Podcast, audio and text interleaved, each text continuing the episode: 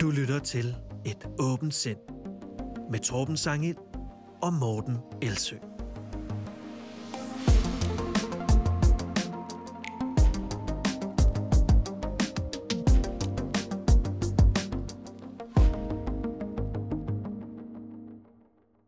I dag der tager vi igen fat på krigspropagandaen fra Rusland og også lidt fra Ukraine, fordi den findes selvfølgelig også. Og så skal det handle om homeopati, altså den her alternative behandling, der består af vand, der husker. Til sidst skal vi lege fup eller fakta. Men allerførst, så vil jeg bare lige helt kort nævne, at vi selv har fået det der tag på Spotify, som, øh, som jeg fortalte om i et tidligere afsnit. Altså det tag, der er kommet på podcast, der taler om covid-19 på ja, en muligvis øh, kontroversiel måde i kølvandet på den her Joe Rogan-sag, som vi talte om. Ikke? Mm-hmm. Det er ikke alle vores afsnit, det er kun nogle af dem, der har fået det her uh, tag. Og hvis man finder dem på Spotify, så er der sådan en blå fan, hvor der står Learn about COVID-19. Looking for the latest information. Visit our COVID-19 hub. Og hvis man så klikker på den, så kommer man til fire engelsksprogede podcasts, som øh, alle sammen bringer nyheder om corona. Det er BBC, CNN, ABC og Politico. Mm, altså ikke fire afsnit, men fire forskellige... Øh... Ja, øh, podcast feeds med ja. det seneste nyt, altså jeg tror, den nærmest daglige nyheder, ikke? Mm-hmm. Og så et videre link til WHO. Og øh, ja, øh, der er jo to spørgsmål, der melder sig her, tænker jeg, Morten. Det ene er, giver det mening? Altså gør det en forskel at lave sådan et tag? Og det er selvfølgelig en større diskussion, som, som vi ikke skal tage grundigt nu, men mm. bare sådan lige, har du en eller anden umiddelbar holdning til det? Altså mit gæt er, at det, det, giver, det gør ingen forskel for dem, der har bestemt sig, øh, og det har de fleste. Øhm, så dermed så, så, så er det måske ikke så tit, at det, det rent faktisk vil gøre nogen stor forskel. Så tænker jeg nogle gange, at det fungerer mere, ikke nødvendigvis intentionelt, men mere som en ansvarsfraskrivelse, end, end, end egentlig noget, der reelt beskytter folk. Ja. Men der kan jo være et fortal for, hvem det er. Øh, noget, der lige får dem til at tænke en ekstra gang, hov, jeg må heller lige tjekke, hvad siger de officielle kilder. De skulle nærmest lave en statistik om, hvor mange går faktisk ind og klikker der, og så kunne man så spørge sig, hvor mange af dem bliver reelt øh, klogere. Men altså, mm. man har muligheden i hvert fald. Ikke? Men øh, et, et mere specifikt spørgsmål, det er jo, altså, hvem på Spotify sidder og lytter til vores dansksprogede podcast for at høre, om vi i de enkelte afsnit siger noget om covid-19? Nå, det har jeg ikke fortalt dig. Det er mig, der har meldt det ind. Nej, jeg, jeg ved det ikke. Er det, ikke. Øh, er det noget, man kan sætte en computer til? Det er muligvis til alle sprog. Altså det, øh, jeg har svært ved at forestille mig, at Spotify gider at sætte ressourcer af til det. Og det er ikke fordi, for det har jeg tjekket, det er ikke fordi, at, øh, at øh, ordet covid-19 eller corona står i vores præsentationstekst. Nej, det var min næste tanke. Det er det ikke. Det vil jo være den nemme måde. Det vil jo være en tekstscanning, ikke? Jo. Øh, men nej, nej. Det... og det vil nok heller ikke virke, fordi ja, det kan selvfølgelig være, at de hele tiden kan opgradere det, men det har vi jo set på sociale medier, at, at folk, der har set, at øh, der er nogen, der er kommet efter dem, eller der er nogen, der har faktatjekket, eller der er nogen, der har blokeret noget af det, de har sendt afsted. De er begyndt at bruge andre ord, hvor man simpelthen har ja, bare byttet bogstaver ud med, med enten andre bogstaver eller tegn, så der ikke står corona længere, men mm. KO, øh, Rona eller ja. noget andet. Ikke? Ja, ja. Altså et af de afsnit, jeg kan huske, har fået det tag, det er det, hvor vi taler om falske citater. Ja. Så ja, i don't know. Jeg, jeg tænker jo, nu vil det her nok også få det tag, hvis, øh, hvis de leder efter ja. lyden af ordet corona, som ja. kunne være en af de ting, man kunne... Det kan være, det er hver gang, vi nævner Spotify. Ja, det kan også godt være. Så er det tagget. Du skal gå til Spotify for at høre noget om Spotify. Du må ikke høre andre tale om Spotify. Jeg skal linke til noget facts om Spotify. Ja. Ja, nå, det vil jeg bare lige nævne, når nu øh, vi selv er blevet offer for noget, vi har talt om. Det er jo sådan lidt sjovt, eller ofre. Det er jo ikke, fordi det går ondt på os på nogen måde, men øh, ja. Ja. Så, øh, jeg synes, det er fint, men jeg tvivler på, at det har en stor effekt. Ja, sådan har jeg det egentlig også.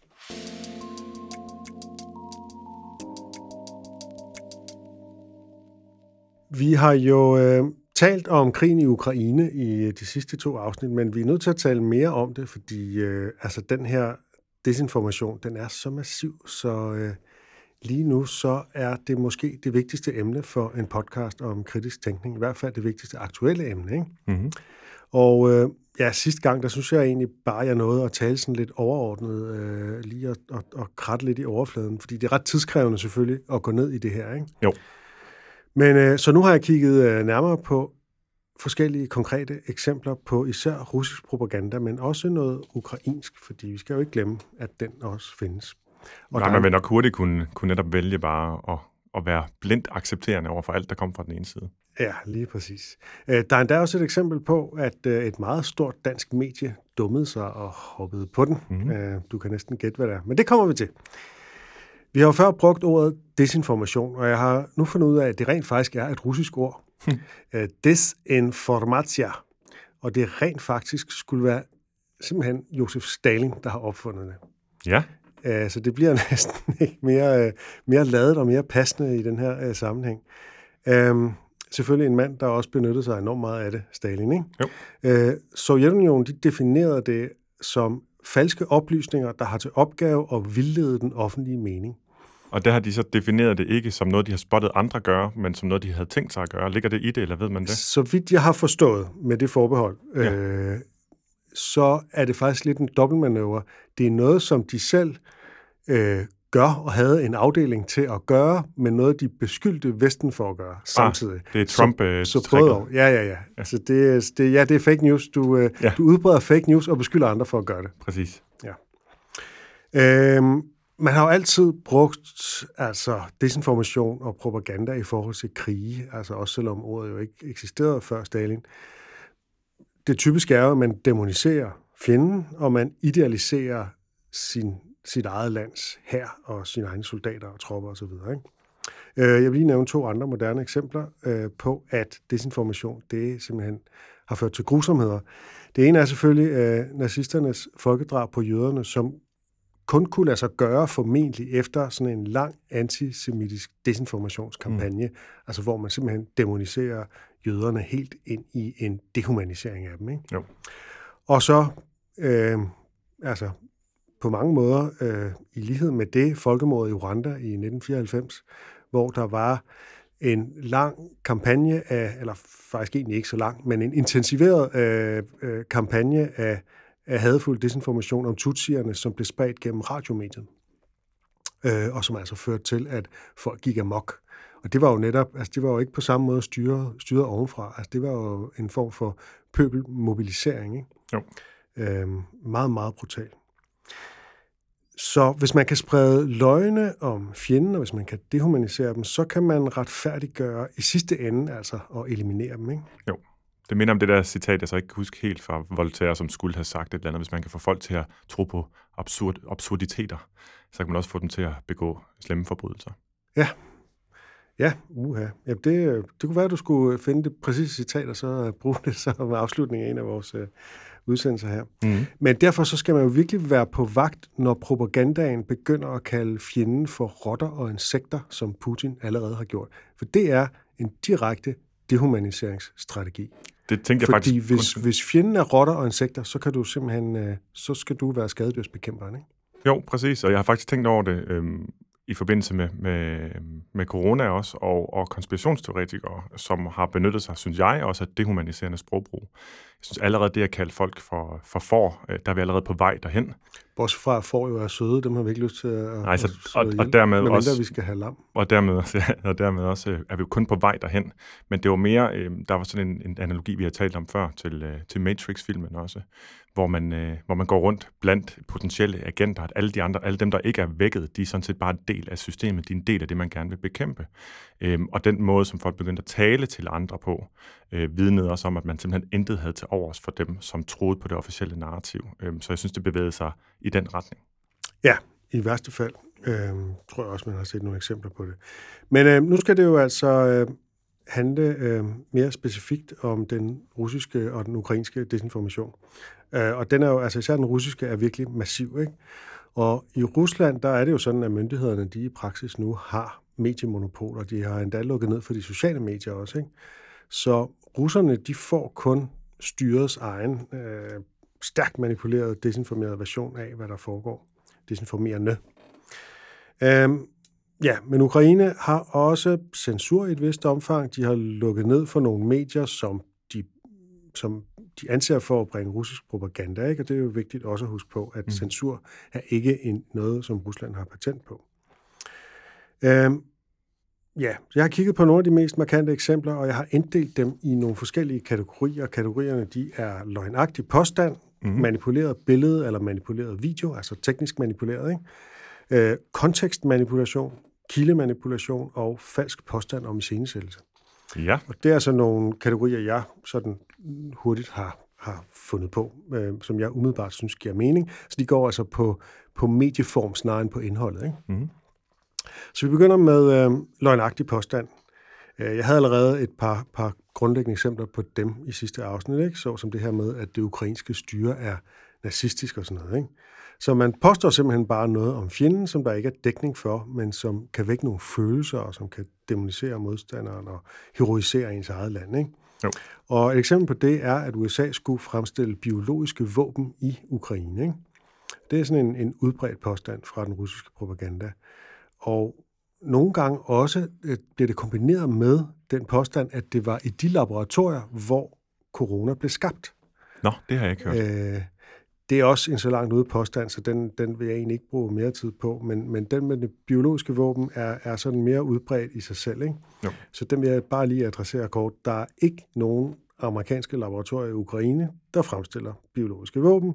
Der er faktisk slet ikke nogen laboratorier i Ukraine, der fremstiller kemiske våben, men det har Rusland påstået siden 2018, 18, at der var.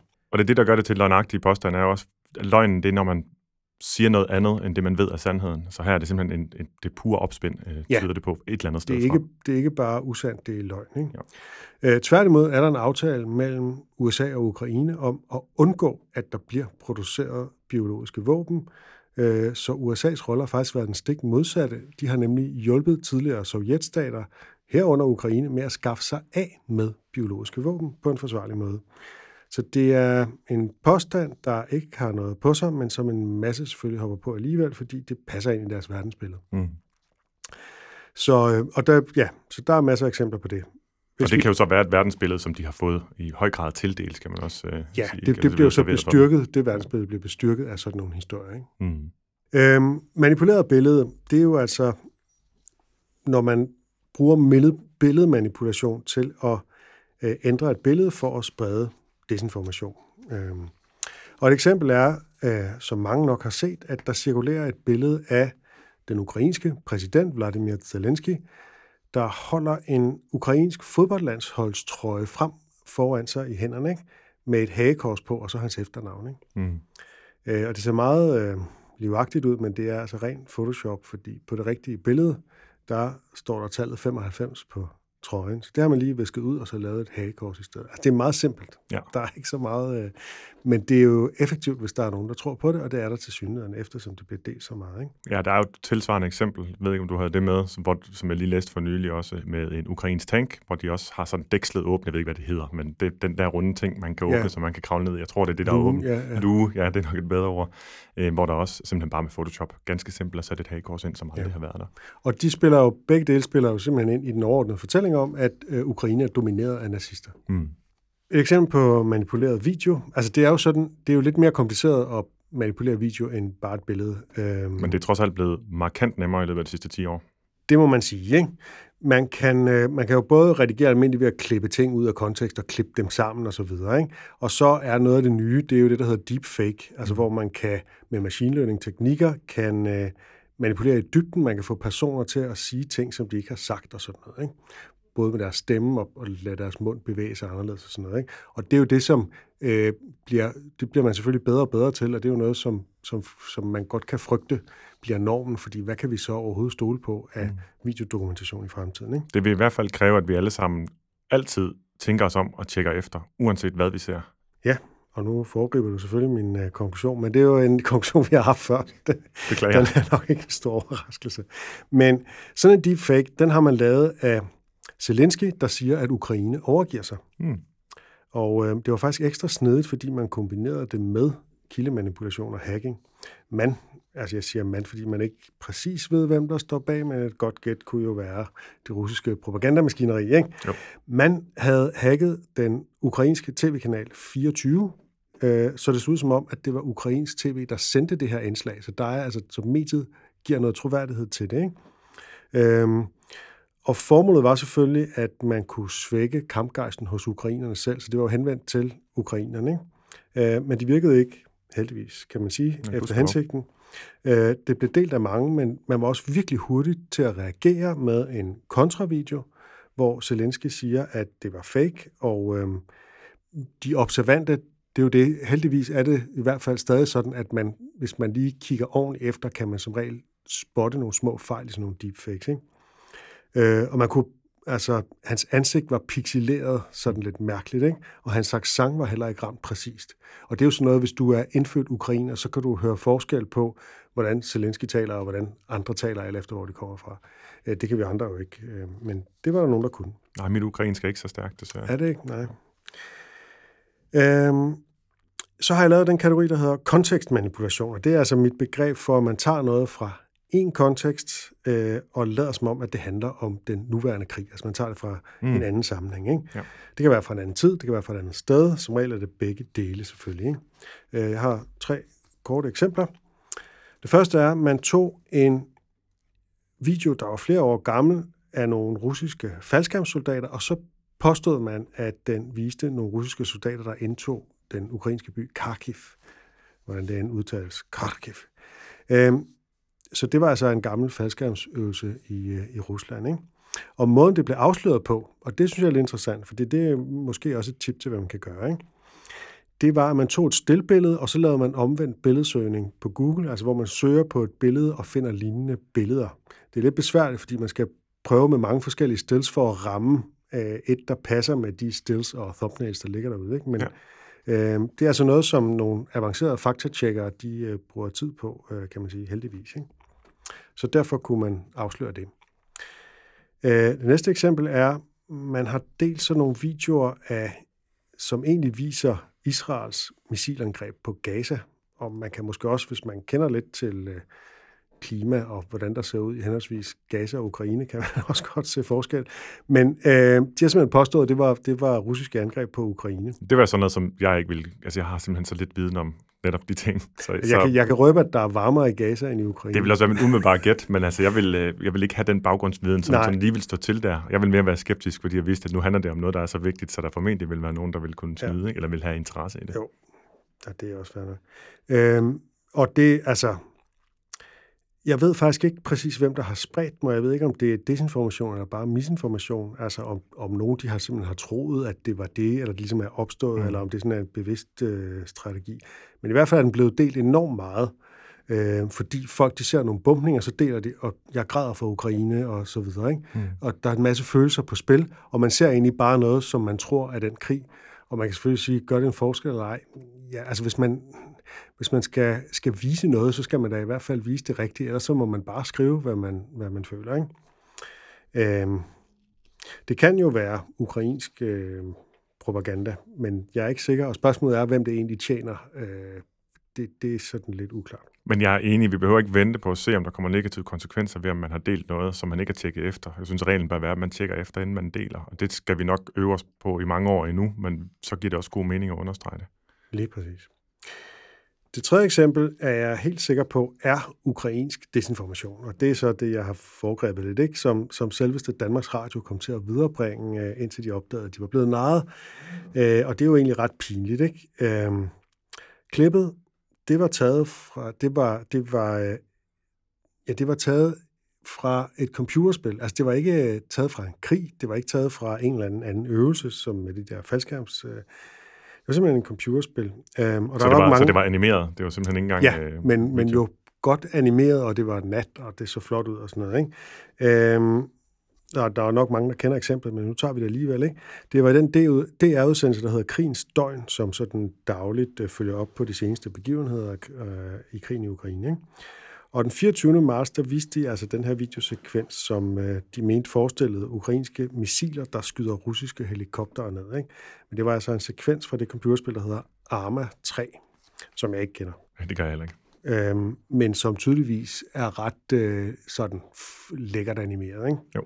Og det er jo selvfølgelig dybt pinligt for, for DR. De havde simpelthen taget den direkte fra det ukrainske forsvarsministeriums Twitter-profil. Au. Au. Det må sige at være et eksempel på grov manipulation fra den ukrainske propaganda, ikke? Jo, og grov uaksomhed skulle jeg næsten kalde det. Ja, det, kalde det for. Det er DR's altså, forklaring er jo, at det skulle gå hurtigt, og de havde stor tillid til kilden, og derfor så havde de ikke dobbelttjekket. Ja, det kan jeg godt forstå det. Men det tror jeg, de gør fra nu af, ikke? fordi det er så pinligt for dem, at det, det vil de gerne sørge for, at de ikke undgå. Og heldigvis lagde de sig, og det skulle man selvfølgelig også gøre. Der var ikke andre muligheder. Man lagde sig fladt ned med det samme, og det ja. blev uh, påtalt. Der er jo mange konspirationsteoretikere, der ser det her som sådan et bevis på, at det er i lommen på en stor iscenesættelse af en krig, der slet ikke findes i virkeligheden og sådan noget. Ikke? Jo. Eller som bare siger, at det er jo ikke bedre end Russia Today eller sådan noget, ikke? når det kommer til fake news. Men der er nu nogle ret afgørende forskelle, øh, som du også er inde på. Ikke? Det er noget, der er blevet kritiseret i vores frie medier, altså det er blevet en, en skandale, ikke? og DR var med det samme ud og undskyld, og, og synes det var pinligt, og tog det ned og rettede, og så videre, og så videre. Ikke? Netop fordi det ikke burde ske. Altså hvis Russia Today, de havde haft samme fornemmelse for, for skam, så var vi et helt andet sted. Ja. De er jo totalt skamløse, ikke? Øhm, ja, så det var eksempler på det. Så er der det, jeg kalder for kildemanipulation. Og det er, når man simpelthen øh, forfalsker en kilde, altså hvem der er, der bringer noget for at give troværdighed til sin løgnagtige påstand. Vi så et eksempel med den hackede russiske tv-station, og øh, jeg har et eksempel mere her, nemlig at CNN de skulle have erklæret den samme mand, Bernie Gores, øh, død to gange, både i Afghanistan og Ukraine men det er slet ikke CNN. Det er to forskellige falske Twitter-profiler, der skal ligne de CNN, hmm. der har gjort det. Ikke? Så altså, CNN har aldrig erklæret manden for død. De aner ikke, hvem han er. Han findes formentlig slet ikke i virkeligheden. Øh, men på den måde kan man sige, at CNN er øh, bringer fake news, de er jo bare, det hele er en iscenesættelse. Ikke? Men de to øh, falske CNN-Twitter-profiler har vel ikke det der blå øh, verified øh, Nej, flueben? det er nemlig en god ting. På Twitter, der kan man kigge efter den lille blå, det lille blå hak, som siger, at noget er øh, verificeret. Altså man har, Afsenderen er verificeret. Twitter har, har verificeret, at det er dem, der står bag. Og det havde de selvfølgelig, og de er blevet lukket ned, de der to falske. Altså CNN er blevet opmærksom på dem i forbindelse med den her sag, ja. men var ellers ikke opmærksom på dem. Øhm, og det øh, er jo nærmest øh, bringer mig direkte videre til den sidste kategori, som er falsk påstand om iscenesættelse. Mm. Og det er jo et kendt sådan konspirationsteoretisk knep, øh, som altså også bruges i stor stil i krigspropaganda, som man allerede så øh, i, i 2016-17 med krigen i Syrien, hvor øh, altså man blandt meget andet påstod, at dem, der hedder de hvide hjelme, som er sådan en frivillige nødhjælpsorganisation, der hjalp såret med at få lægehjælp, at de bare var skuespillere. Det var øh, Russia Today, der spredte den her påstand. Ikke? Og der var mange, også danskere, der, øh, der, der forsvarede Assad, øh, der, der deltog i den her desinformation. Ikke? Jo. Øh, og det er ekstra provokerende, synes jeg, når det handler om at miskreditere dem, der rent faktisk gør en humanitær indsats. Ikke?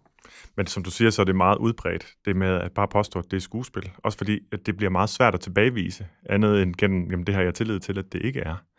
Øhm, så man står øh, egentlig, altså det er, ja, igen et, et meget udbredt og meget kendt greb. Jeg så også lige, øh, jeg mener det, han hedder Alex Jones, en øh, amerikansk ja. konspirationsteoretiker, der har et, øh, et meget populær podcast også, og på den ene eller anden måde formentlig tjener en hunds masse penge på det. Ja, Infowars. Øhm, ja, Infowars, tak. Øhm, som øh, lige nu er i, i, i retten, fordi at han netop havde sagt, at offrene til et, øh, øh var det skoleskyderi, ja i virkeligheden ikke var blevet slået ihjel, og, og dem, man havde set, de familiemedlemmer, der havde udtalt sig i virkeligheden, var skuespillere. Det er jo en kæmpe hån over for forældre, der har mistet deres børn. Altså, hvis man... Ubegribeligt, altså vanvittigt smertefuldt at forestille sig. Øhm, der, der har jeg så mange følelser på spil, at den der sag alene er nok til, at jeg har en stor foragt for den mand. Ikke? Og hvis man jo. så tager øh, i tilgift alt det vrøvl, han i øvrigt lukker ud. Men øh, lad, os ikke, øh, lad os ikke gå ind i mine følelser for Alex Jones. Øh, Eller mod. øh, ja, jeg er mod Alex Jones. Øh, nå, jeg har et eksempel her, øh, hvor man rent faktisk kunne altså, tjekke det efter. Ikke? Ja. Øh, den 9. marts, der var der et ukrainsk børnehospital og fødeklinik, der blev bumpet i byen øh, Mariupol. Og det er et ganske veldokumenteret angreb. Men den russiske propaganda, de har skabt historien om, at det hele det jo bare var iscenesat. Øh, nemlig ved at finde nogen, der ligner hinanden, og så påstår det den samme person. Det brugte man også oh, ja. i, øh, i Syrien, det her. Ikke? Øh, og at vedkommende så må være skuespiller. Her er det så en gravid kvinde, som også er model og influencer, øh, der, på, der hedder Mariana. Hun hedder Gixi Beauty på Instagram. På et meget berømt billede, der kan man se hende højgravid og med blod i ansigtet på vej øh, ned ad en trappe, ud, på vej ud af den her øh, bombede fødeklinik. Fra den samme reportage, der ser man så en kvinde på en borger, som den russiske propaganda så påstår er den samme kvinde, fordi de måske kan ligne hinanden lidt, når man sætter dem side om side især. Ikke? Øhm, og det skulle så være et bevis på, at det hele er arrangeret. Ikke? Og det er ikke kun russiske medier, der kommer med den her desinformation. Det er også russiske ambassader i hele verden. Også den, altså den russiske ambassade i Danmark, der postede øh, en propagandavideo på Twitter med netop den her påstand. Ikke? Ej, det er jo fuldstændig forrygt. Undskyld, nu går jeg lige i min, følelses, Ja, ja, min sådan. følelsesvold. Ja. Godt, morgen. Øh, det er ikke den samme person. Øhm, Det har det jo aldrig været i de der tilfælde. Nu kommer jeg også til at afbryde, fordi jeg er min følelsesvold. Ja, ja, og det, det har man jo tjekket efter, ikke? og, Jo. og øh, hun, hun har selv kommenteret det på mm. sin Instagram-profil. Meget sådan kort, hun går ikke ligesom ned i en eller anden konflikt, men det er jo klart, at øh, det er ikke sjovt for hende at, at blive del af sådan en, øh, en historie. Ikke? Men som du sagde tidligere, så virker det jo, alt det her, det virker på dem, der i forvejen er overbevist, som endnu mere, der understøtter. Og man bliver jo mindre og mindre kritisk, jo mere man er blevet overbevist. Og så de her stykker og ting, som alle vi andre kan se, jamen der, der, der skal der meget mere til, før vi kan se, om det her det er den samme person, end bare, at de sådan lige i overfladen måske kunne have sagt cirka samme proportioner. Øhm, det, altså, ja. Ja. Men propagandaen, den er så desperat, at den kommer til at modsige sig selv. Øhm, fordi først så hed det sig omkring den her bumpning, at russerne slet ikke havde bumpet bygninger, og det tydeligvis var fake, som det her hører til. Ikke? Men senere så indrømmede Rusland så, at det var dem, men nu var forklaringen så, at det var fordi bygningen var fuld af ukrainske nazister. Det er sådan en go-to-forklaring på hvad som helst. Ikke? Mm. Øh, og det er der så en masse mennesker, der deler videre i Vesten og så videre, ikke? fordi de allerede ligesom er nede i kaninhullet og ikke ja. tror på hverken demokratiske medier eller faktatjek og så videre. Ikke? Øh, men opfatter den russiske propaganda som mere troværdig, hvilket kan undre, at nogen kan gøre, men sådan er det. Jamen, jeg må sige, vi kender jo godt mekanismerne bag det, men det kan stadig være Ja. svært at sætte sig ind i det, når det virker så åbenlyst. Ja. Ja. Netop, hvordan det er, man bliver forledt i den retning. Og altså for mig er det særligt provokerende, når det er nogen, jeg kender. Det må jeg jo bare indrømme. Altså jeg tænker, hvordan kan I hoppe på den der? Der har jeg været forskånet indtil videre. Jamen, øh, det kunne være, at jeg skulle rydde ud i min Facebook-vennekreds. Nå. Øh, så hvad kan vi lære af det her? Øh, bortset selvfølgelig fra det indlysende, at man ikke altid skal tro på alt, hvad man ser og hører, som jo altid er vores øh, budskab her. Ikke? Men sådan lidt mere konkret, hvis man ser et billede eller en video, hvor der ikke er nogen klar kildeangivelse, så skal man i første ombæring være mistænksom eller på vagt, eller hvad vi nu skal kalde det. Ikke? Det er klart, at hvis det er en Facebook-ven eller en Twitter-konto, øh, som man følger, der viser billeder af et bombardement og siger, at det er forfærdeligt, hvad der sker i Ukraine, så er man jo altså, mere tilbøjelig til at tage del i den følelse, end som den første impuls, end som første impuls at sige, hov, hvor har du det billede fra? Mm. Det forstår jeg godt, men jeg vil virkelig opfordre til det modsatte, at man ikke bare deler det videre, hvis ikke der er en kildeangivelse. Og en kildeangivelse, det kan jo være navne på personer, som er, til stede. Hvem er det, vi ser? Mm. Hvad er det for et medie, der oprindeligt har bragt det her, som du deler videre? Mm. Fordi som regel vil det være medier, eller selvfølgelig nogle gange enkeltpersoner, men så skal vi vide, hvem er den enkelte person? Ikke bare en eller anden Twitter-profil med et mærkeligt navn. Vi skal simpelthen vide, hvem har lavet den her optagelse. Mm. Den Øh, måde, jeg gør det på i øvrigt, ja. det, det er bare ved at sige, først ytre min forfærdelse, eller sige, wow, det er godt nok spændende, hvis det er et eller andet studie, der viser Ja. noget kontroversielt eller noget andet. Eller sige, det var, ser det godt nok fuldstændig forfærdeligt ud. Har du en kilde på det, så er jeg sikker på, at jeg ikke deler noget, der er forkert. Mm. Og øh, man kan jo selvfølgelig også selv øh, efter spor det, ikke? Altså gøre det, som, som dem, der har delt det, ikke har gjort. Ikke? Men, Mm. øh, men det, det, er jo, det er jo tidskrævende, men øh, man kan jo netop lave billedsøgning, man kan søge på, på kombinationer af ord osv. Ikke? Øhm, jeg ser tit, øh, og det ser jeg også på Reddit, hvor du er meget, Morten, at der er nogen, der lægger en video op, uden klart at angive...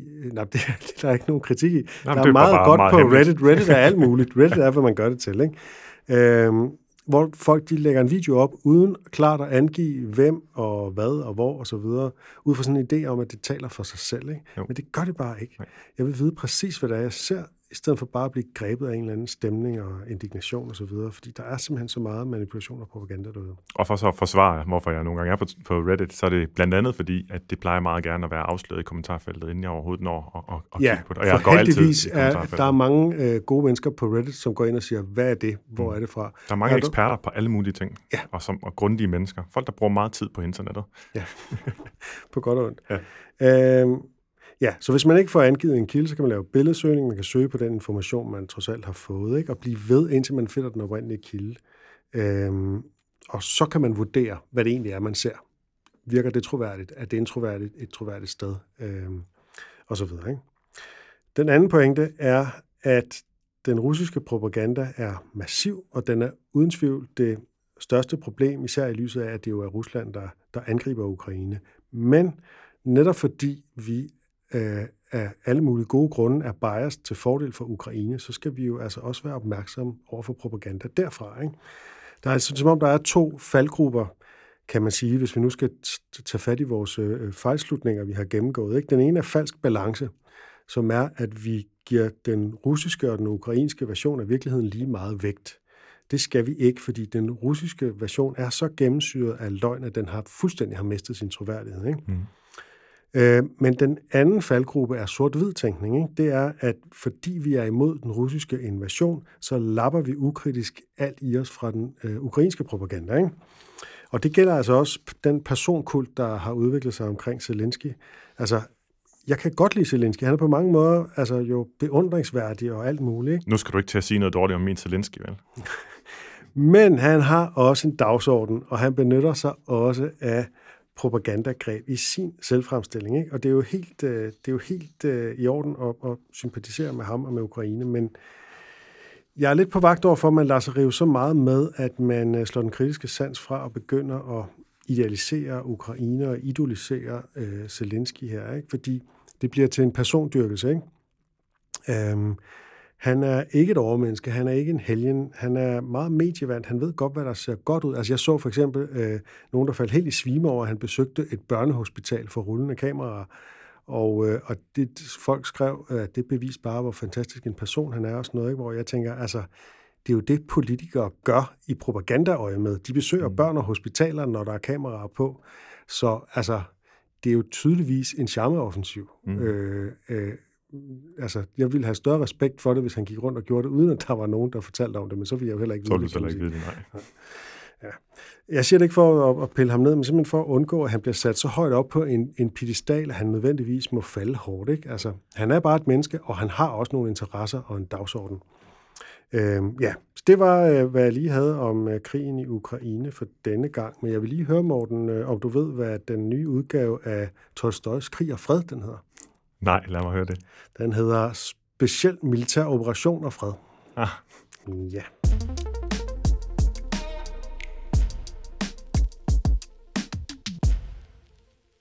Morten, jeg er sådan lidt distræt og, og glemmer rigtig mange ting. Nogle gange faktisk helt banale ting, som hvor jeg lagde mine nøgler, og øh, derfor er det faktisk en ret provokerende tanke, at vand skulle kunne huske. altså det er sådan lidt... Øh, jeg kan ikke tro, jeg er dummere end vand, simpelthen. Øh, jeg kender øh, flere, der tager homeopatisk medicin, og det hjælper ikke rigtigt, at jeg siger, at det bare er vand tilsat lidt placebo. Øh, der er rigtig mange følelser forbundet med det, øh, og så derfor så tager jeg faktisk heller ikke som regel den, den store diskussion. Den er lidt svær, ikke? Men øh, nu tager vi den morgen, fordi øh, det er jo utroligt udbredt homeopati, især i Tyskland, men også i Danmark. Mm. Fortæl os om det. Jamen, øh, ganske kort så er homeopati jo en form for alternativ behandling, og det er en, som jeg tror, de fleste har hørt om, det er i hvert fald mit indtryk, men som faktisk, faktisk øh, mange faktisk ikke helt ved, hvad er. Jeg har undervist i det, eller talt om det i undervisningssamling et par gange, og der sidder folk virkelig og, med, med store øjne og forklarer, hvad er det egentlig, øh, homøopati er for en størrelse. Og der er det ikke en en-til-en diskussion, hvor folk har noget på spil, men hvor man sidder bare og lytter og prøver at følge med, hvad er det egentlig, det handler om. Mange tror nemlig, det er en slags uh, urtemedicin, som jo sagtens vil kunne have en biologisk effekt på os, øh, men som jeg håber, jeg kan gøre klar i det her indslag, som ikke sådan er helt kort, øh, så er homøopati vores tids bedste eksempel på det, man historisk øh, har kaldt for snake oil. Eller kvaksalveri. Ja, altså ren og skær øh, humbug, markedsført som et universalmiddel, der kan kurere både fysiske og psykiske lidelser. Faktisk er der ikke rigtig nogen grænser for, hvad det skulle kunne behandle. Som en øh, dansk homeopat påstår på sin hjemmeside, er det, citat, kroppen selv, der sætter rammerne for, hvad der kan behandles med homeopati, citat slut. Det var godt nok smart. Ja, så det gælder det hele. Ja, så er det en industri, der omsætter for milliarder på verdensplan hvert år med de største virksomheder alene, der omsætter også for milliarder for dem selv. Og det er en, altid en væsentlig pointe omkring alternativ behandling, fordi de altid slår sig op på, at det er øh, medicinalindustrien, der har økonomiske interesser. Men det har den alternative behandlingsindustri altså også. Og så har de så bare noget mindre budget til udvikling, kan man sige, end medicinalindustrien har. Øhm, det giver i hvert fald mening lidt senere her. Jeg har læst ret meget om homøopati, og så har jeg længe gerne vil tale om det, og nu er der så to aktuelle, semi-aktuelle anledninger til at kaste et kritisk, kritisk blik på det, som ligesom var min undskyldning for at tage det op den her gang. Den ene er, at der for nylig udkom en øh, metaanalyse, der viser, hvordan en særlig fejl i den videnskabelige proces har skabt en illusion om, at homøopati har en reel effekt, altså en videnskabeligt underbygget effekt. Den anden grund er, at forskere fra Københavns Universitet har i sinde at teste et homøopatisk præparat mod urinvejsinfektioner i et klinisk forsøg. Og det giver anledning til en debat om, hvorvidt det overhovedet giver mening at undersøge homøopati på den måde. Men inden jeg dykker ned i de to temaer, så tænker jeg, at det er nødvendigt med en lille indføring i, hvad homøopati egentlig er for noget. Ordet øh, homøopati, det kommer fra sammentrækning af to græske ord for henholdsvis lignende og lidelse, i hvert fald sådan semi-rigtigt oversat. Og det beskriver faktisk det første af de to centrale øh, principper bag homøopatien. Den idé om, en idé om, at en sygdom eller en lidelse kan kureres med et stof, der skaber lignende symptomer i raske mennesker. Og den idé opstod hos lægen øh, Samuel Hahnemann i slutningen af 1700-tallet, øh, da han spiste noget bittert bark og fik symptomer, der mindede om malaria. En sygdom, som andre havde observeret kunne afhjælpes af at spise den her bark. Det var derfor, han prøvede at spise den for at se, hvad der så skete, når han ikke havde malaria. Den personlige oplevelse, han havde der, den var altså så overbevisende, og det kender vi jo godt til, at det førte til et helt princip, altså at det var en generel regel. Så han konkluderede altså på baggrund af, at der var et tidsmæssigt sammenhæng mellem, at han spiste noget og fik det på en bestemt måde, at det så var det, der var årsagen. Det er big time anekdotisk evidens. Ja, det må man sige, men han gik jo så netop, som du siger, big time, fordi han jo så sagde, at det er sådan en helt generel regel. Var han nu fra starten gået bare lidt kritisk til værk, så kunne han jo have gentaget det forsøg på andre for at finde ud af, om det var et tilfældigt sammenfald, at han fik lige præcis de symptomer. Det har andre gjort senere, hvor de ikke oplevede noget som helst. Og det har senere vist sig, at barken netop virkede mod malaria, fordi den indeholdt bitterstoffet kinin, som man altså godt kan indtage som restperson. Det er det, der er i tonic. Det er det også, ja. Men Hahnemann han fortsatte af samme sti, i stedet for at stoppe op og forholde sig kritisk. Og så undersøgte han en masse forskellige substanser på mennesker, altså gav dem til folk, og så bare bad dem beskrive, hvad de oplevede i løbet af de næste dage. Og der kan man jo opleve mange ting, og man kan også opleve ting, man ikke ville have oplevet, hvis ikke man var særligt opmærksom på det. Han baserede altså hele sin forskning, hvis man kunne kalde det det overhovedet, på den fejlslutning, at fordi noget sker efter noget, så sker det på grund af det. Og med udgangspunkt i, hvad folk de oplevede, når de fik nogle forskellige substanser, øh, så udgav han en samling af, hvilke præparater, der gav hvilke symptomer, i en bog, der hedder Materia Medica Pura fra 1810. Den seneste udgave vist fra 1900, starten af 1900-tallet, øh, og den, som man egentlig stadigvæk baserer sin øh, homøopatiske øh, behandling på. Hvis jeg lige ganske kort må sige, så på det her tidspunkt er den moderne, moderne lægevidenskab endnu ikke etableret. Mm-hmm. Vi, øh, lægevidenskab er på det her tidspunkt Øh, noget, som vi i dag vil sige i høj grad er præget af magisk tænkning og pseudovidenskab.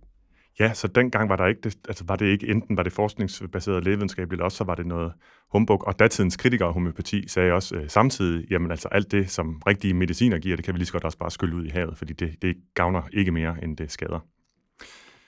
Hahnemann tænkte dog samtidig, at store doser af et stof, der gav samme symptomer som given sygdom eller ledelse, nok ville forværre den sygdom eller ledelse. Altså det ikke var en god idé at give store doser af det.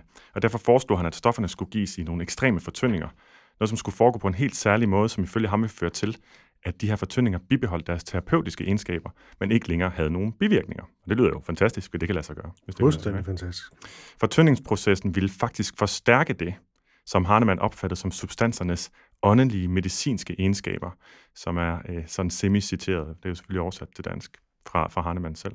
Og på baggrund af den opfattelse, altså det blev stærkere gennem fortynding, opstod det andet centrale princip bag homeopatien, nemlig at homeopatiske præparater stiger i styrke, jo mere de fortyndes. Et princip, der i udgangspunktet strider imod alt det, vi ved om øh, lægemidler. Jo større, større doser og jo større effekt, og effekt og bivirkninger følges som regel ad. Kunsten består jo så i at finde en dosis, hvor medicin har en god effekt, uden at have for mange bivirkninger. Nå, men tilbage til ideen om fortynding. For hvis man virkelig tror, at jo mere noget fortyndes, jo bedre virker det, jamen, så giver det jo mening at fortynde det så meget som overhovedet muligt. Og det er sådan cirka det, man gør, når man fremstiller homeopatiske præparater.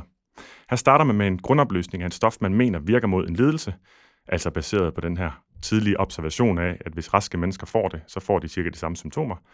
Og så blander man en dråbe af den opløsning med 99 dråber vand, eller alkohol. Og for nemheds skyld, så holder man bare til vand, når jeg taler om det her fremover.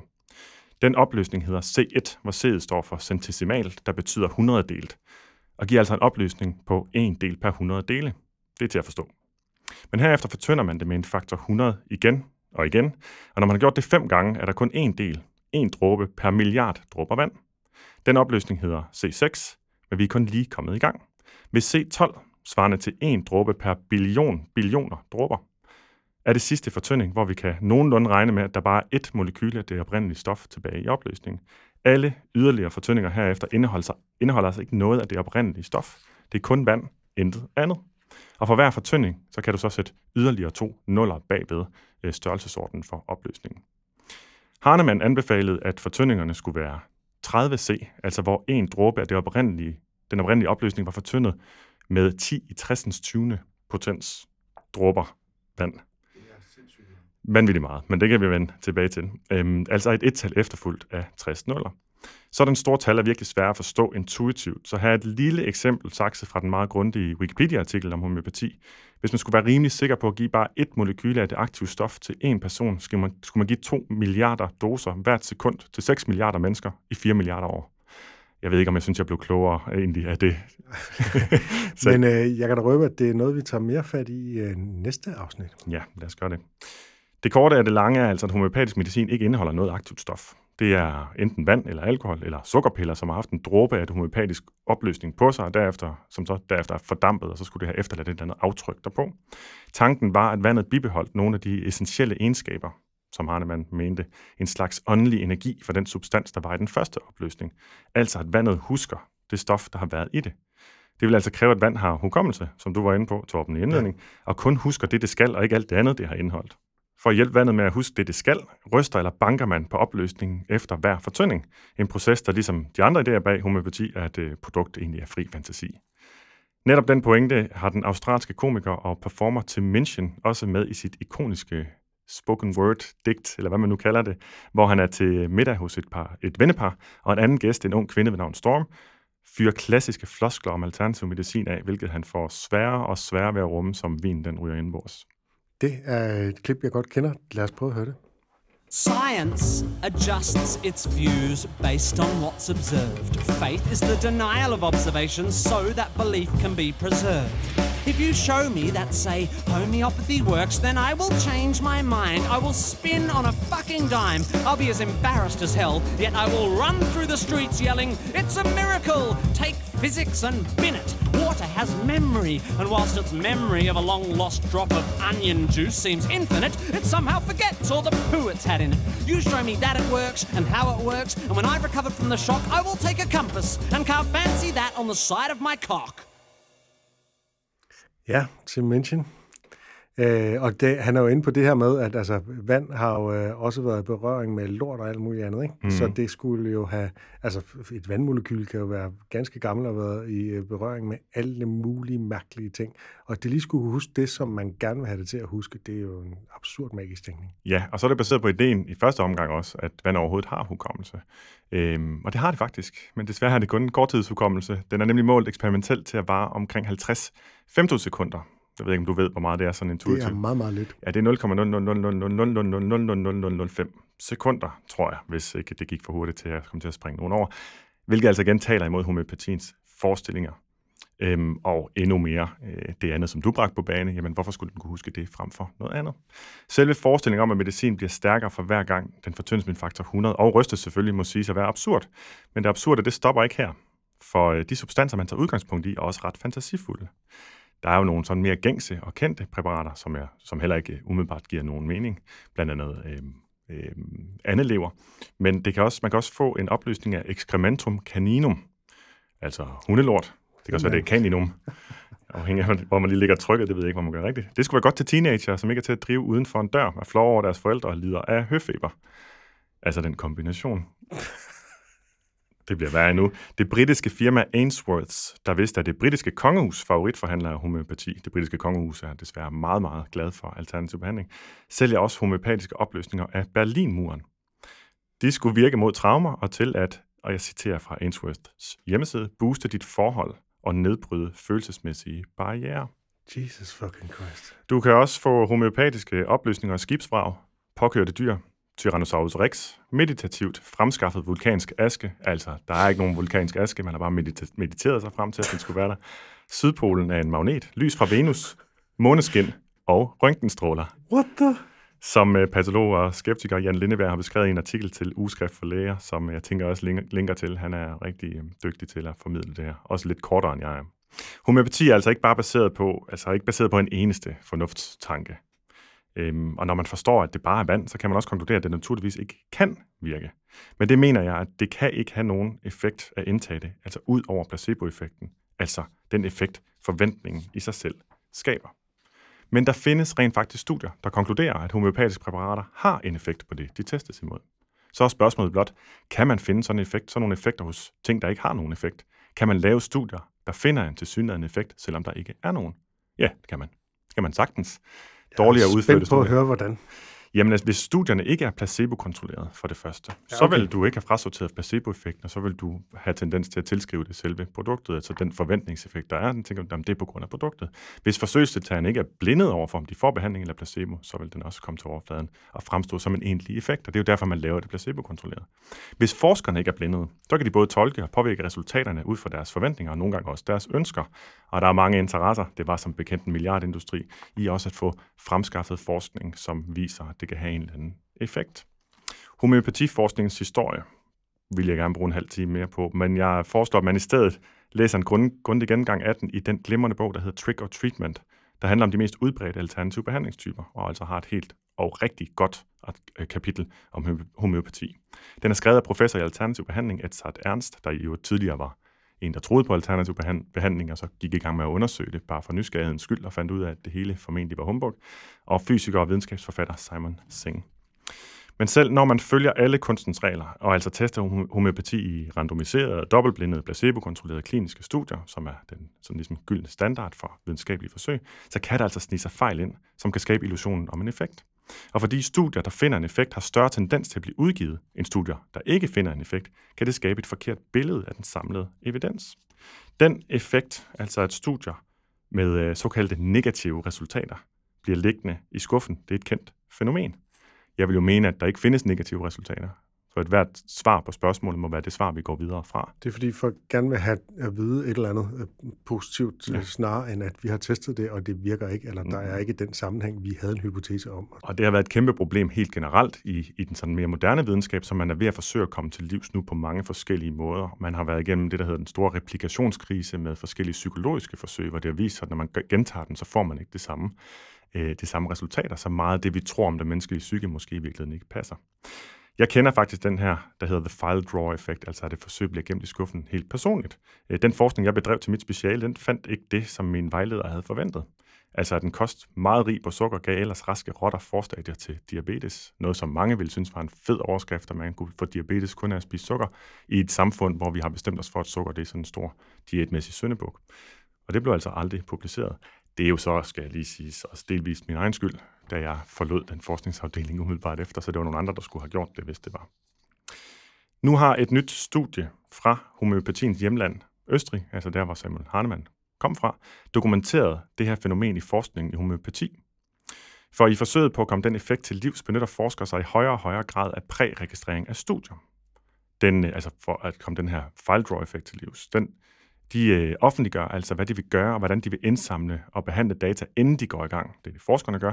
Noget, der vil blive et krav for, at man kan publicere i de bedre tidsskrifter. Og det er ikke kun et krav for at undgå, at negative resultater øh, ikke ser dagens lys. Det er mindst lige så meget, fordi det forhindrer, at man ændrer spillereglerne for forsøget undervejs, hvilket meget nemt kan frembringe falske resultater. Altså, man øh, kommer til at ændre på nogle ting, eller når vi har indsamlet det data, der peger i en retning, så lader vi være med at indsamle resten af dataen, og så stopper vi forsøget her, og så kan man ligesom frigive nogle resultater, der peger i en retning, som man ikke ville have fundet ellers. Man kan også lave nogle statistiske fiksfakserier osv. Så, videre. så den her præregistrering er en rigtig god idé for at undgå dårlig forskning. Men ikke registrerede studier, de kan stadig udgives i tidsskrifter, der ikke er så velrenommerede, og har også tidligere kunne udgives stort set over det hele. Vil man have et virkelig troværdigt indblik i, om en behandling virker, så giver det mening kun at kigge på de studier, der er præregistreret. Jeg håber, det giver mening. De østriske forskere her, de ledte både efter præregistrerede forsøg, der ikke var blevet udgivet, ikke registrerede studier, der var, og præregistrerede studier, der var blevet udgivet, og selvfølgelig på resultaterne af de udgivende studier. Og i en metaanalyse af resultaterne, der fandt de, at blandt homøopatistudier, der ikke var præregistrerede, så fandt man gennemsnitligt, at homøopati virkede bedre end placebo. Men i studier, i alle de studier, eller de studier, der var præregistreret, viste det gennemsnitligt, at der ikke var nogen forskel på homøopati og placebo den her, øh, det her studie, og hvad det har fundet, for dem, der synes, det er meget interessant, der kan man altså høre mere om det i afsnit 873 af podcasten The Skeptic's Guide to the Universe for cirka 39 minutter inden, så vidt jeg husker. Jeg tænker, jeg henviser dertil for os at kunne komme lidt videre i øh, programmet her. Det korte af det lange er nemlig, at vi ved så sikkert, som man kan vide noget, at homøopati det ikke virker. Både fordi det er fysisk umuligt, og fordi store metaanalyser af veludførte forsøg har vist dette med al tydelighed. For eksempel en kæmpe analyse fra det australske National Health and Medical Research Council, der i øh, 2005 udgav en stor rapport om det, baseret på det også. Mange mener derfor også, at det er spild af penge og tid at forske mere i homeopatiens effekt på mennesker. I stedet burde man måske informere mere og bedre om, at det ikke virker, så forbrugerne heller ikke spilder deres penge. Jeg hører nok til den fraktion, og jeg er ikke alene med den holdning. Derfor øh, skabte det også en hel del røre blandt fagpersoner, da forskere på Københavns Universitet fortalte, at de har i sinde at teste et dansk homeopatisk præparat mod urinvejsinfektioner hos kvinder. Det urinvejsinfektioner er noget, som er svært at behandle, og man har ikke lyst til at give så meget antibiotika på grund af antibiotikaresistensproblemer osv. Præparatet her det er baseret på spansk flue, honningbi, ager, padderok, der er en urt, smalbladet solhat, der er en stavte, og sølvnitrat. Øhm, hvorfor? Det må I tilbage og kigge i Materia Medica. Hvad var det, den hed? Øh, bogen om, som øh, Hahnemann stod bag. Men hvorfor være imod, at noget testes overhovedet, som jeg vil sige, at, at jeg egentlig er? Jo, det er der faktisk en god grund til, øh, men den overvejer man kun, hvis man har lidt indsigt i, hvordan alternativ behandling altid forsøger at låne troværdighed for videnskaben. En af måderne er nemlig at stille op til forsøg, eller selvfølgelig lave dem selv. Her er tricket så, at et hvert negativt resultat enten gemmes af vejen, kritiseres eller afvises øh, med hjælp fra et væld af sådan forskellige teknikker, de kan sige sådan noget som, det her det er ikke noget, jeg har hørt nødvendigvis, men det er bare noget, jeg lige selv kunne finde på, hvor man bare blankt kan afvise. Jamen, det var fordi folk ikke var syge nok, eller fordi de var for syge, eller fordi placeboen var kontamineret, eller fordi præparatet var opbevaret forkert, eller forskerne begik en fejl, eller analysen var forkert, etc. etc., etc. Erfaringsmæssigt så vil homeopater altid afvise negative resultater. Øhm, men hvis de får overtaget nok forskere til at undersøge deres præparater på nok måder, så skal der nok komme til synlædende positivt resultat på et tidspunkt, som de så vil cherrypicke og fremvise som videnskabeligt bevis for deres metoder. Ja. Og det er derfor helt gratis for dem at stille op til test. De kan kun vinde. Og forskerne bliver nyttige idioter, der i sidste ende er med til at give homeopaterne argumenter for, hvorfor andre skal købe deres magiske vand. Som Carsten Juhl Jørgensen udtalte til videnskab.dk, du risikerer simpelthen at legitimere noget, der i bund og grund er humbug. Men lige så velkendt som den her tilgang for homøopaterne er, lige så velkendt er politikernes velvilje over for alternativ behandling, som typisk er funderet i enten uvidenhed eller forkærlighed for alternativ, alternativ behandling. De to ting går så typisk også hånd i hånd. Som Alternativets Uffe Elbæk udtaler også til videnskab.dk, jeg har levet tilstrækkeligt mange år til at have oplevet mere end en gang, hvor det etablerede sundhedsvæsen og videnskaben først gjorde korsets tegn over for det komplementerende sundhedssystem, og efterfølgende har indoptaget det. Tag eksempelvis akupunktur. Så lad os da forske i emner som disse, skriver Uffe Elbæk. Og akupunktur, det kunne være et tema i en senere udsendelse. Ja, for der er jo ikke øh, evidens for, at akupunktur virker bedre end placebo. Når man laver en veldesignet placebo for akupunktur, så er der ikke nogen forskel, og der er ikke nogen akupunkturpunkter, heller ikke nogen, som akupunktørerne kan blive enige om. Og så er der den anden ting, når Uffe han skriver, siger, lad os da forske i emner som disse. Der er forsket i emner som disse. Der, der kommer vi til den der uvidenhedsdel, øh, som, som, øh, som jeg synes også er relevant. Der er forsket helt vildt meget i homøopati, og vi har fundet ud af, at det ikke virker.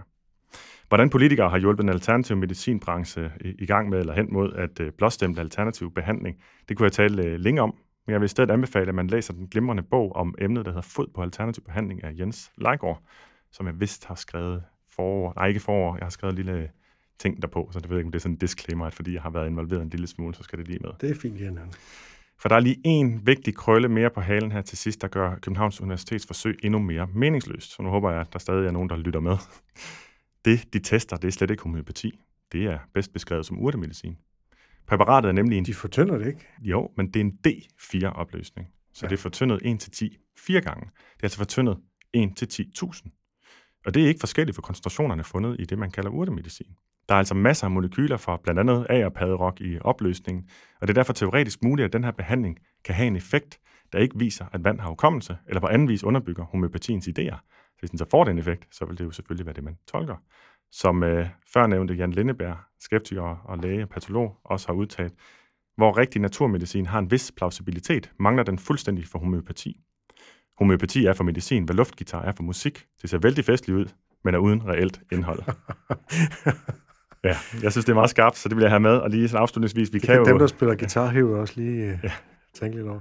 Vi kan til gengæld være sikre på, at øh, kommer der bare skyggen af et positivt resultat, så vil det verden rundt blive hyldet af homøopaterne, der så kan sælge mere vand baseret på tomme løfter. Øhm, to kommentarer øh, til din glimrende gennemgang. Øhm, det ene er, at når man, når man diskuterer med, med folk, der, der gerne vil forsvare homeopatisk medicin, så, så har de altid noget anekdotisk evidens. Jamen, det virker på mig, eller jeg kender en, der blev helbredt for det og det og det. Og, hvor, og, og sagen er, hvis man så siger, at det er nok placeboeffekten, så ah, det kan jo ikke bare være det og sådan noget. Det kan også være tiden, der bare virker, og det kan være alle mulige andre faktorer. Ikke? Jo. Øh, det andet er, at øh, det er jo simpelthen øh, godkendt øh, i Tyskland. Og jeg ved ikke, om det også er det i Østrig, hvor det egentlig kommer fra. Men, men i Tyskland, der kan du simpelthen få recept på homeopatisk medicin. Ved du med sikkerhed, at det stadig er gældende? Jeg ved ikke med sikkerhed, det stadig er gældende. Jeg ved, det har været gældende.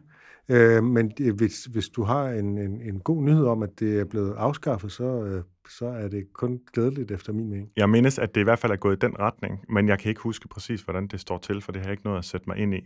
Øhm, men omvendt, så synes jeg, det er interessant at bemærke, hvordan det er en af flere pseudovidenskabelige argumenter. Altså, de- man vil hele tiden gerne låne videnskabelig troværdighed og autoritet, eller legitimisering. Legitimering hedder det vist bare. Ja, fordi det, det var det, der egentlig var min pointe, at det, bliver, det, henviser sig, jamen det er godkendt i Tyskland. Og det synes jeg er vigtigt lige at anerkende, at det viser jo, at folk de har en idé om, at vi skal gå efter det, der er medicinsk, øh, lægefagligt og videnskabeligt velunderbygget. Og det er jo en fornuftig ting at gøre.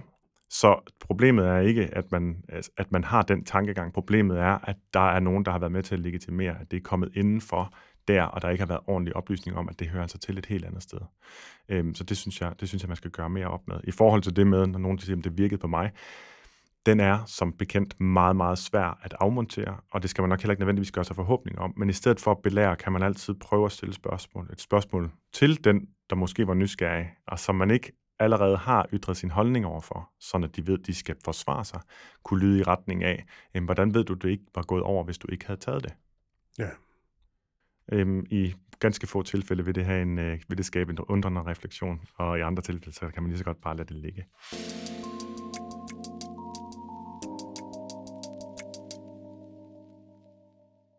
Og øhm, så er vi nået til øh, fodbold og fakta.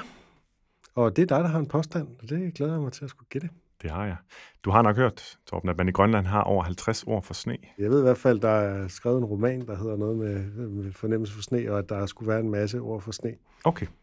Det er i hvert fald en udbredt øh, påstand, men det er faktisk ikke øh, den, jeg lige vil tage fat i, for det er faktisk ingenting... Den, den tror jeg også, jeg kender svaret på. Okay. Men det er nemlig ingenting i forhold til, hvor mange ord skotterne har. Ifølge et projekt kaldet Den Historiske Synonymordbog for Skotsk, findes der nemlig over 400 skotske ord, der beskriver typer af sne og snevejr. 400. 400. Altså, altså, det der jo er med det der med Grønland, det er, at på dansk har vi også rigtig mange ord for sne. Øh, Man forestiller sig jo ligesom, at det vi bare kalder sne, det vi grønlænderne så kalder for alle mulige ord, alt efter hvor hurtigt det daler og sådan noget. Men vi har jo alt muligt med slud og tøsne og chap og jeg ved ikke hvad. Det skal man bare lige huske på, at det er jo, det er jo alle mulige tilstandsformer af sne øh, i, i varierende frostgrader og sådan noget, og det, det har man jo ord for. Jeg synes godt nok, at 400 lyder af meget. Øh, på den anden side, så tænker jeg også, hvorfor skulle du ellers spørge om det? ja. øhm, hvad var det for en ordbog, du sagde? Den historiske synonymordbog. Ordbog for skotsk. Historisk Altså, det er jo selvfølgelig en dansk oversættelse af en engelsk sproget titel. Ja, ja, men historiker. Det vil betyde, at, det, at der gennem tiderne har været 400 ord på skotsk for... Hvad betyder det sådan er historisk? Det kan jeg ikke fortælle dig. Men så, så gætter jeg på, eller så, så regner jeg med det, det eftersom du ikke kan af, af, af, hvad det, Der afvise det. findes, der findes Der over 400 findes. skotske ord, der beskriver typer af sne og snevejr. Ja, men bliver de brugt? Det har jeg ikke øh, nogen kendskab til. Okay, jeg skal jo komme med et svar. Øh, Så jeg, øh, på trods af, at der er et eller andet i min krop, der strider meget imod, så øh, gætter jeg på, at det må være fakta. Satans. Øh, ja, det er fakta. Den, øh, den her skotske synonymerbog, den er udarbejdet af forskere fra Glasgow Universitet, og indeholder blandt andet ordene flint, flindrikin. Jeg ved simpelthen ikke, hvordan jeg skal kaste mig over og udtale det. Øhm, og Og jeg hvad ved ikke, er det? Men hvad er det? Det betyder let snevejr. Spitters, der henviser til vinddrevne små dråber af regn og sne. Det kunne jeg godt, det kan jeg godt sådan forestille mig, mm. at det giver mening. Er det vel det, vi kalder islam måske? Ja, ikke. Nej. Det når det rammer dig i hovedet. Jeg tror, det er den der følelse. Ja, okay. Spitters. Øh, og unbrak, der betyder starten på tøvær. Starten på tøvær. Starten på tøvær. Jeg har været inde og kigge på den der liste, og der er mange ord, der ligger. Der er nogle gange nogle ord, hvor der, ligger, hvor der er sådan 10, der ligger meget tæt op ad hinanden. Forskellige ja. ord for, for sniff nuk. Øhm, men der, er- der er rigtig, rigtig mange. Og jeg synes jo, der ligger en test i, hvor mange af dem bliver aktivt brugt af øh, skotter, øh, den almindelige skotte på gaden. Ikke? De kender måske otte af dem der, har jeg en eller anden fordom om. Jamen, det kan du, det kan du stille dig. Nu gætter du rigtigt, og ja, det er altså sådan set bare en optegnelse over alle de ord, der findes. Ja. Øhm, og i hvor høj grad de stadig er i brug, det skal jeg simpelthen ikke gå ud til mig. Det var, hvad vi havde i et åbent sind for denne her gang. Det var jo også to store emner, vi havde fat i på hver sin måde, altså øh, øh, krigsdesinformation og homeopati. Næste gang, der skal det blandt andet handle om øh, sødemidler og om store tal. Vi slutter af med et citat, Morten. Og det lyder sådan her. Tober forsøger at ignorere fakta, mens vise mænd må se fakta i øjnene for at forblive vise. Tober nægter at ændre deres fjollede skikke og bevisninger, men den vise mands mentale fleksibilitet tillader ham at bibeholde et åbent sind og gør ham i stand til at omstille sig, når en forandring er nødvendig. Og det er udtalt af Malcolm X, amerikansk borgerrettighedsforkæmper, i en artikel i Los Angeles Herald Dispatch fra 1957. Og det øh, synes jeg, det er jo nærmest programerklæring for det her program, og det er jo lidt spøjst, at netop Malcolm X skulle have sagt det. Ja, men øh, det må vi tage med. Ja,